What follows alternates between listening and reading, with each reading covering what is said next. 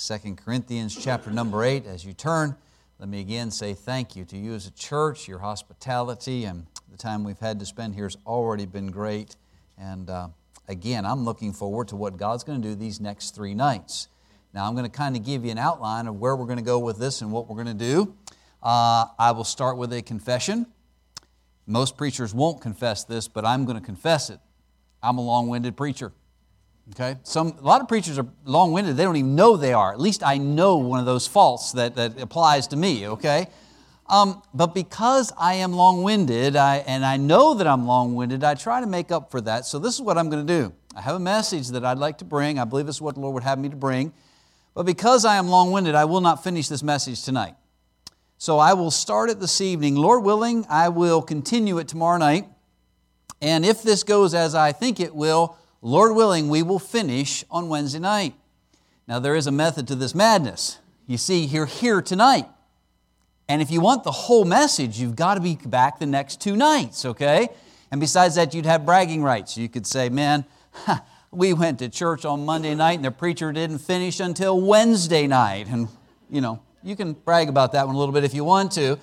But 2 Corinthians chapter number 8, really, it's one of my favorite passages of Scripture for a lot of different reasons. And, you know, as we're in this missions conference and we're talking about and being challenged about what God would have us to do in the area of missions, one of the main things that we talk about is faith promise giving, or perhaps you've heard it called grace giving. And both of those terms are fine. They're good. Grace giving, maybe a little bit more biblical term, but they're both synonymous. But if I were to ask you, well, where does faith promise giving come from? The grace giving, where is the biblical basis for that? Probably some of you would be able to answer 2 Corinthians chapter number 8, and you would be right. This is the classic passage of Scripture concerning faith promise giving. So I believe in a church like this, probably for many of you, this will be a review. But it's a review not just for you, but for me as well, because I believe there are some really great challenges in this passage of Scripture, things beyond just faith promise giving or grace giving, some general principles that all of us as Christians should be reminded about, particularly as we consider our responsibility concerning the Great Commission. Now, Lord willing, in the next three nights, I want to cover the first 12 verses of 2 Corinthians chapter number 8.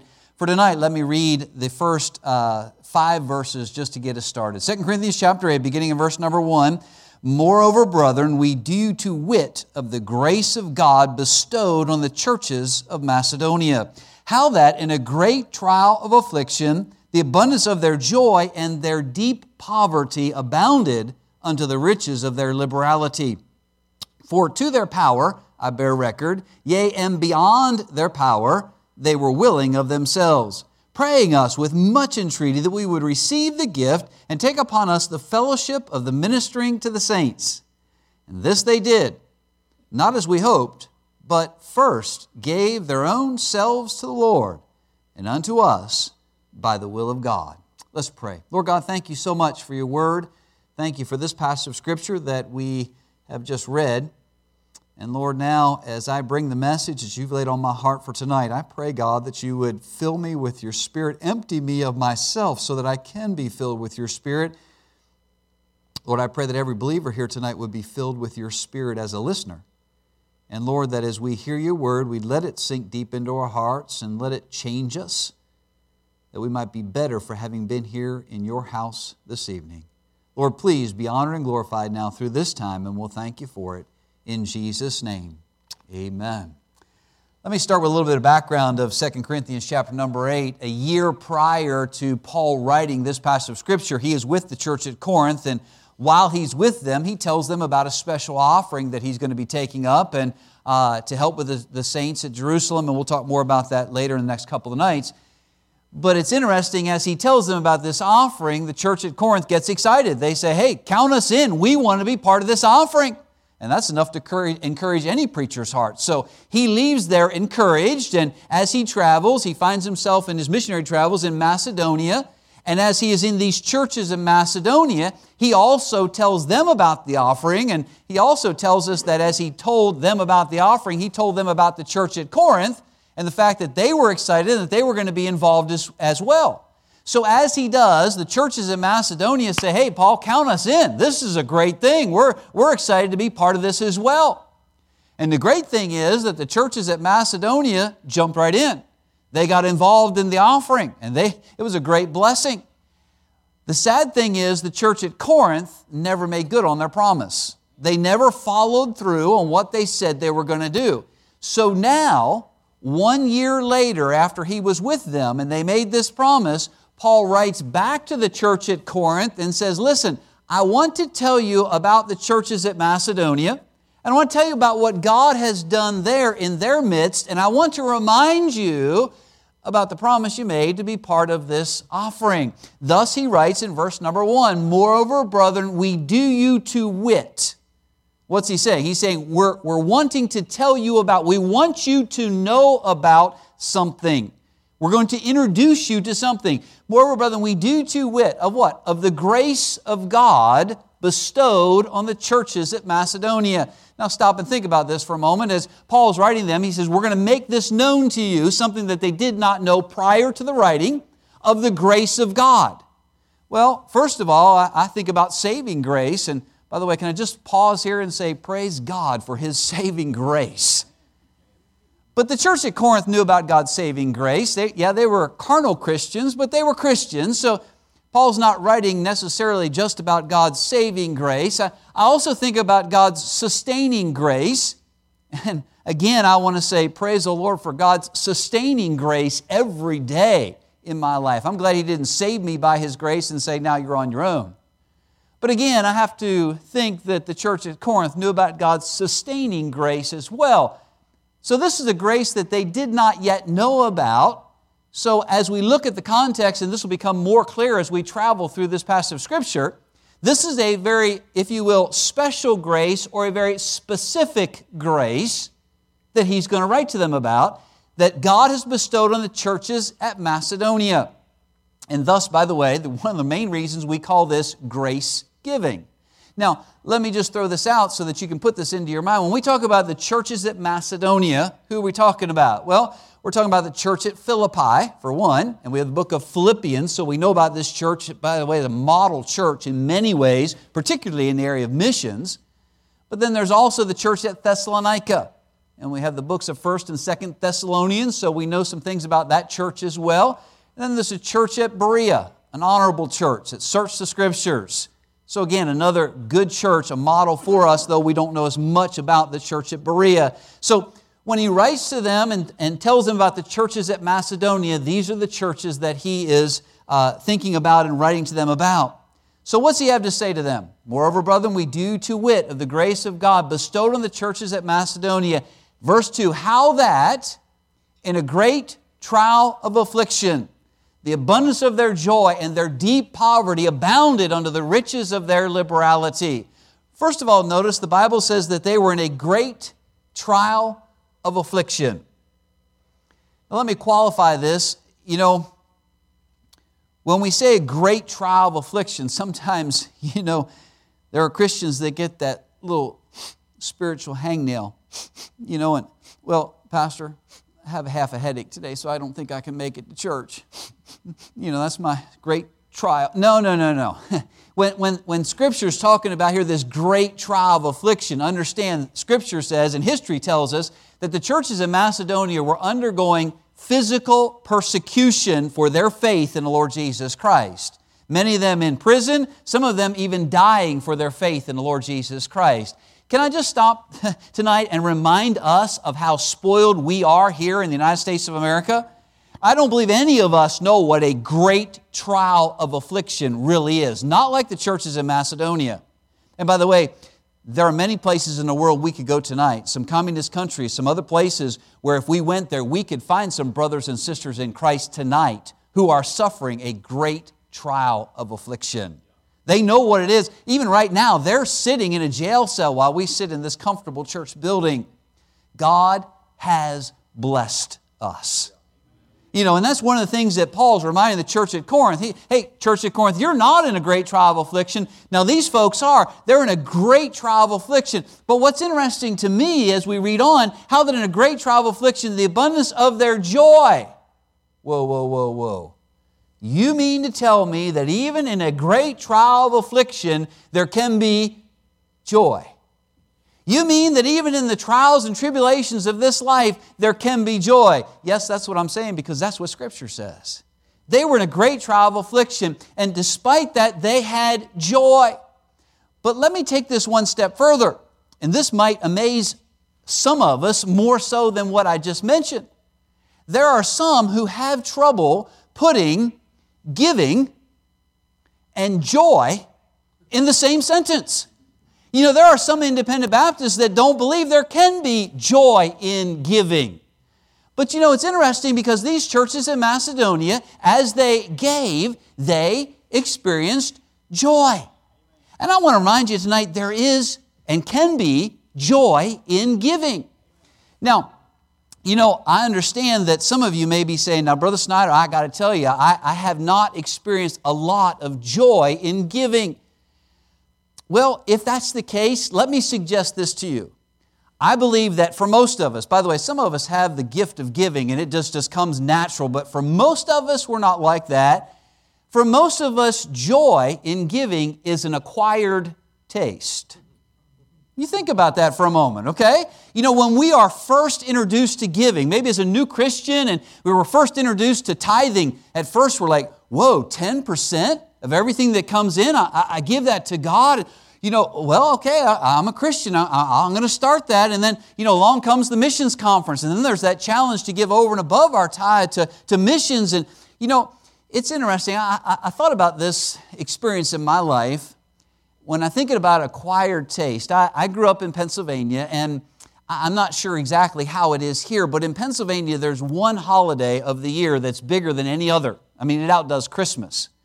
Everything in the state shuts down for the first day of buck season, okay? It is like the biggest day of the year. They don't even try to open the schools because none of the kids would show up for school. So they just shut it down because buck season is here. And I remember that. It was a great thing. And I took my hunter safety course so that I could go hunting, and I got that little patch that said that I was a safe hunter. I'd never been hunting before, but it said I was a safe hunter, so I knew I was. And we got up in the morning to go deer hunting, to go buck hunting, and my dad and I, you know, of course, we're up at like 3 or 4 in the morning, and we're getting everything ready in the kitchen, and I'm really excited. And my dad says to me, David, would you like a cup of coffee? And I said, yes, Dad, I would love a cup of coffee. Now, I'll let you know a little secret. I didn't like coffee. But you do understand this, that if you're going to be a real buck hunter, you must drink coffee. It's just a requirement. If you're going to be a good buck hunter, you have to. It's just part of being a buck hunter is drinking coffee, because that's just the way it is. And so since that's just the way it is, when Dad said to me, David, would you like a cup of coffee? Because I was now a safe hunter. I was a buck hunter. My response was, yes, Dad, I would love a cup of coffee. Now, I have to tell you that morning that I had a little coffee with my cream and sugar, okay? You know, you just got to get that thing down just to be a real buck hunter. And I went out and did my buck hunting thing, and no, I didn't get a buck, sadly. But, you know, here's the thing. From that day till now, I have developed a taste for coffee.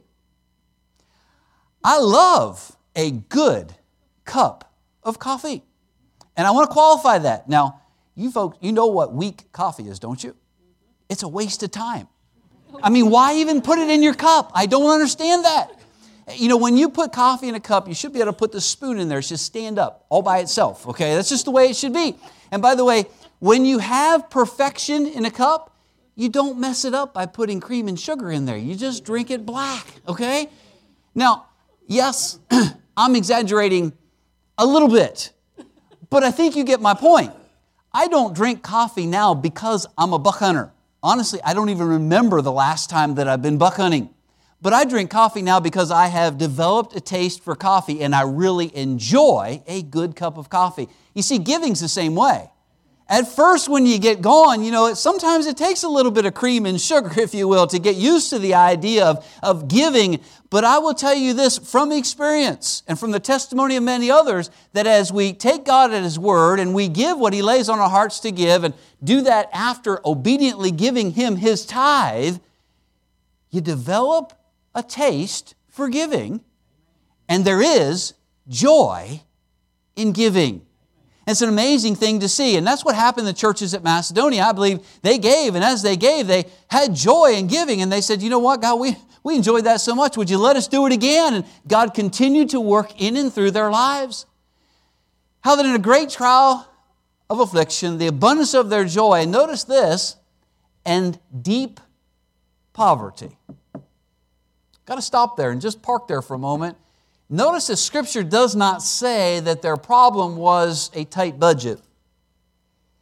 It does not say that gas had risen to over $3 a gallon. It doesn't say that milk was now more expensive than it ever had been. Neither does it say that they were poor.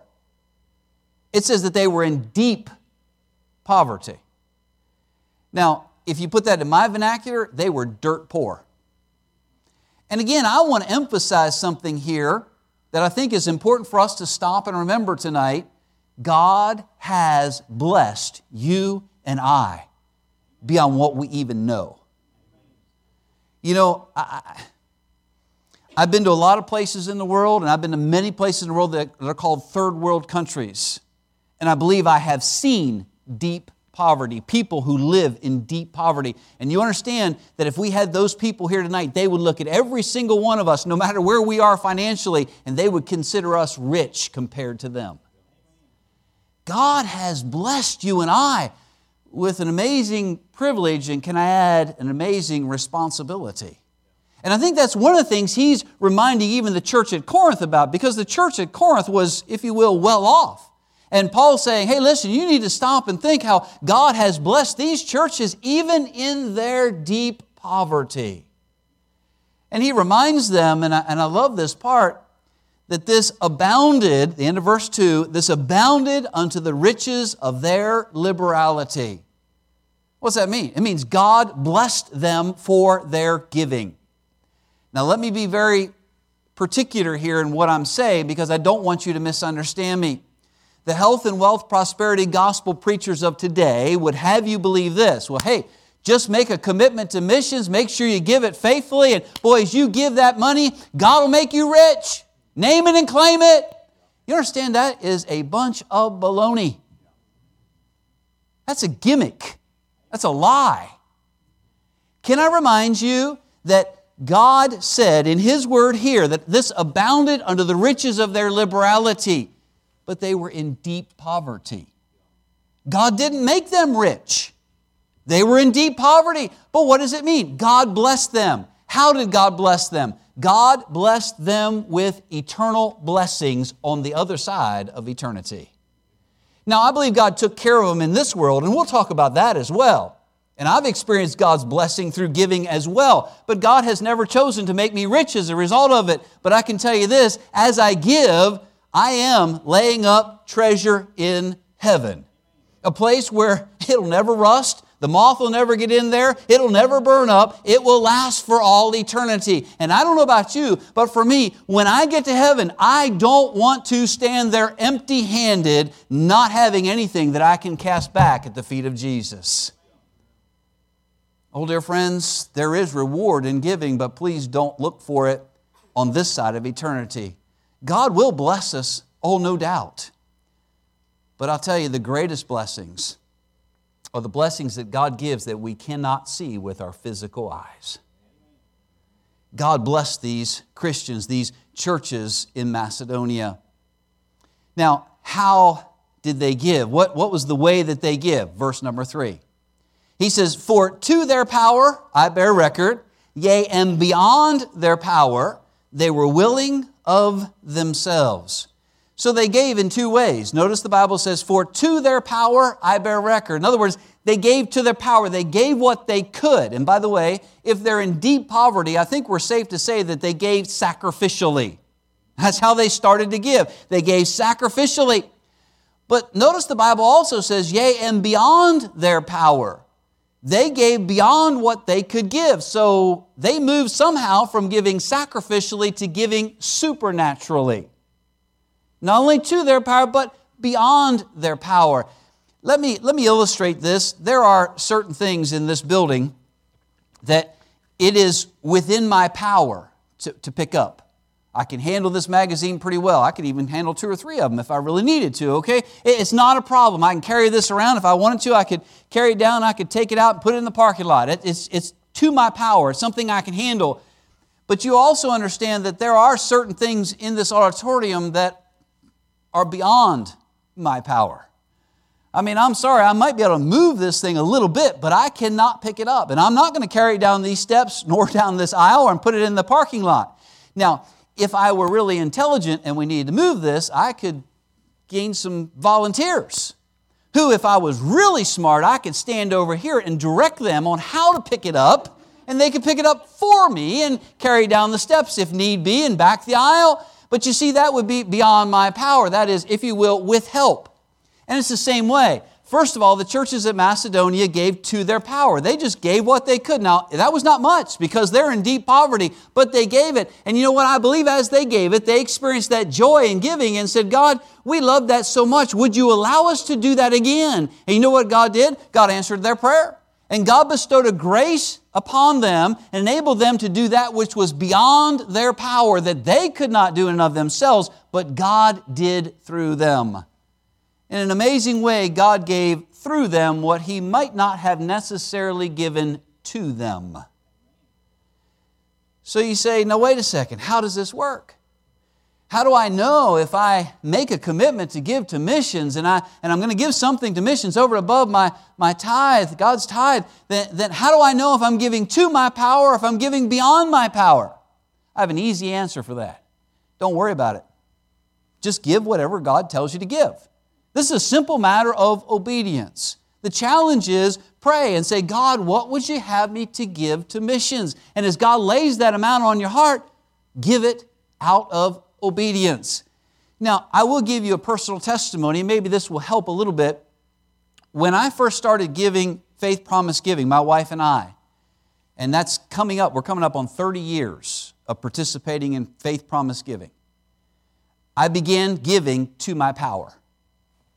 We gave what we could. And by the way, we're newly married. There's not a lot that we have to give, but we wanted to be involved in missions and we gave to our power. Now, I will tell you, each year, as the annual Faith Promise Missions Conference was held at church, we were challenged to give over and above what we gave last year. And you know what? God laid on our heart to do that. And we committed to give more in the upcoming year than we had in the following year, in the past year. And so each year for the last 30 years, I have increased our faith promise commitment. You know what? Somewhere over the last 30 years, I have moved from giving to my power to giving beyond my power. You say, how do you know that? Well, I wouldn't do this, but if I were to show you my checkbook and I'd show you my income versus my outgo, you'd say, you know what? That doesn't exactly work. And I'd say, humanly speaking, you're right. But I'm also here to give you the testimony that over the last 30 years, there has never been a bill that's gone unpaid. As a matter of fact, everyone's been paid on time. God has met our every need, and I got to say, God has given us many of our wants as well. Why? Because you can't outgive God no matter how hard you try. It's just a simple matter of obedience. Whatever it is God wants us to give, trust Him and give it. Now, there's one other thing that I have to emphasize here in verse number 3.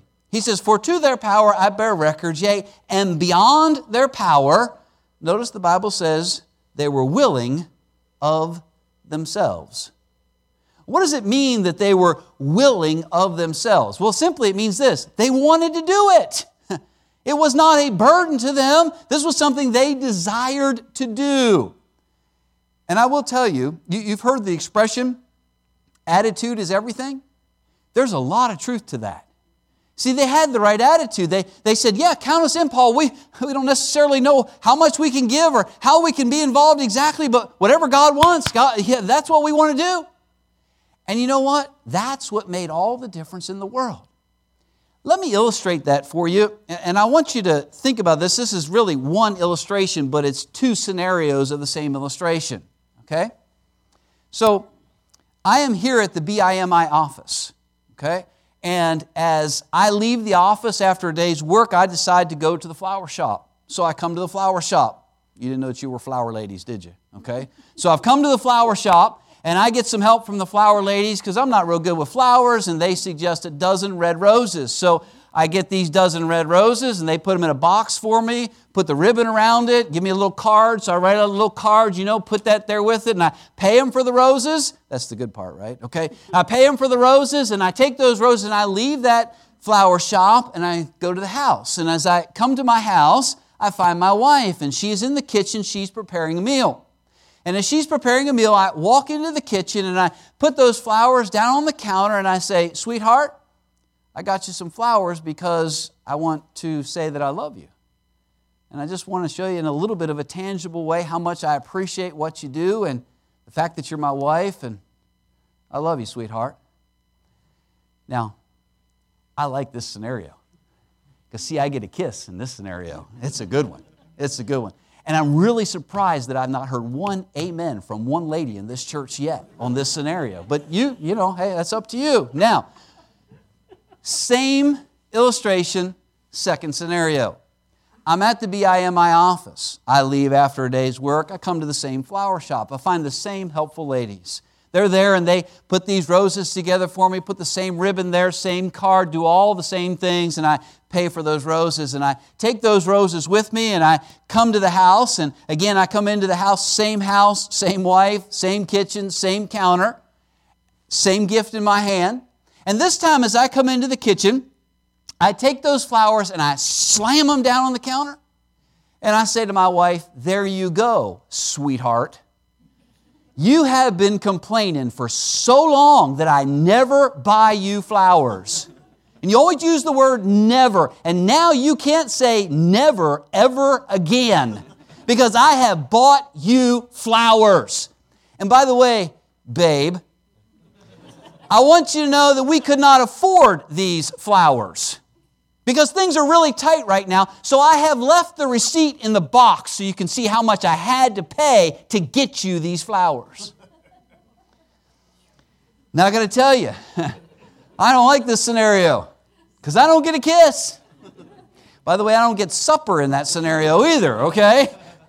But here's what I want you to see. Everything in this illustration, both scenarios, is exactly the same except for one thing. It's the same person, it's the same office, it's the same time of day, it's the same flower ladies, the same flower shop, it's the same gift. It's the same wife, the same house, the same counter, the same kitchen, the same everything. But it's the attitude with which the gift was given that makes all the difference in the world.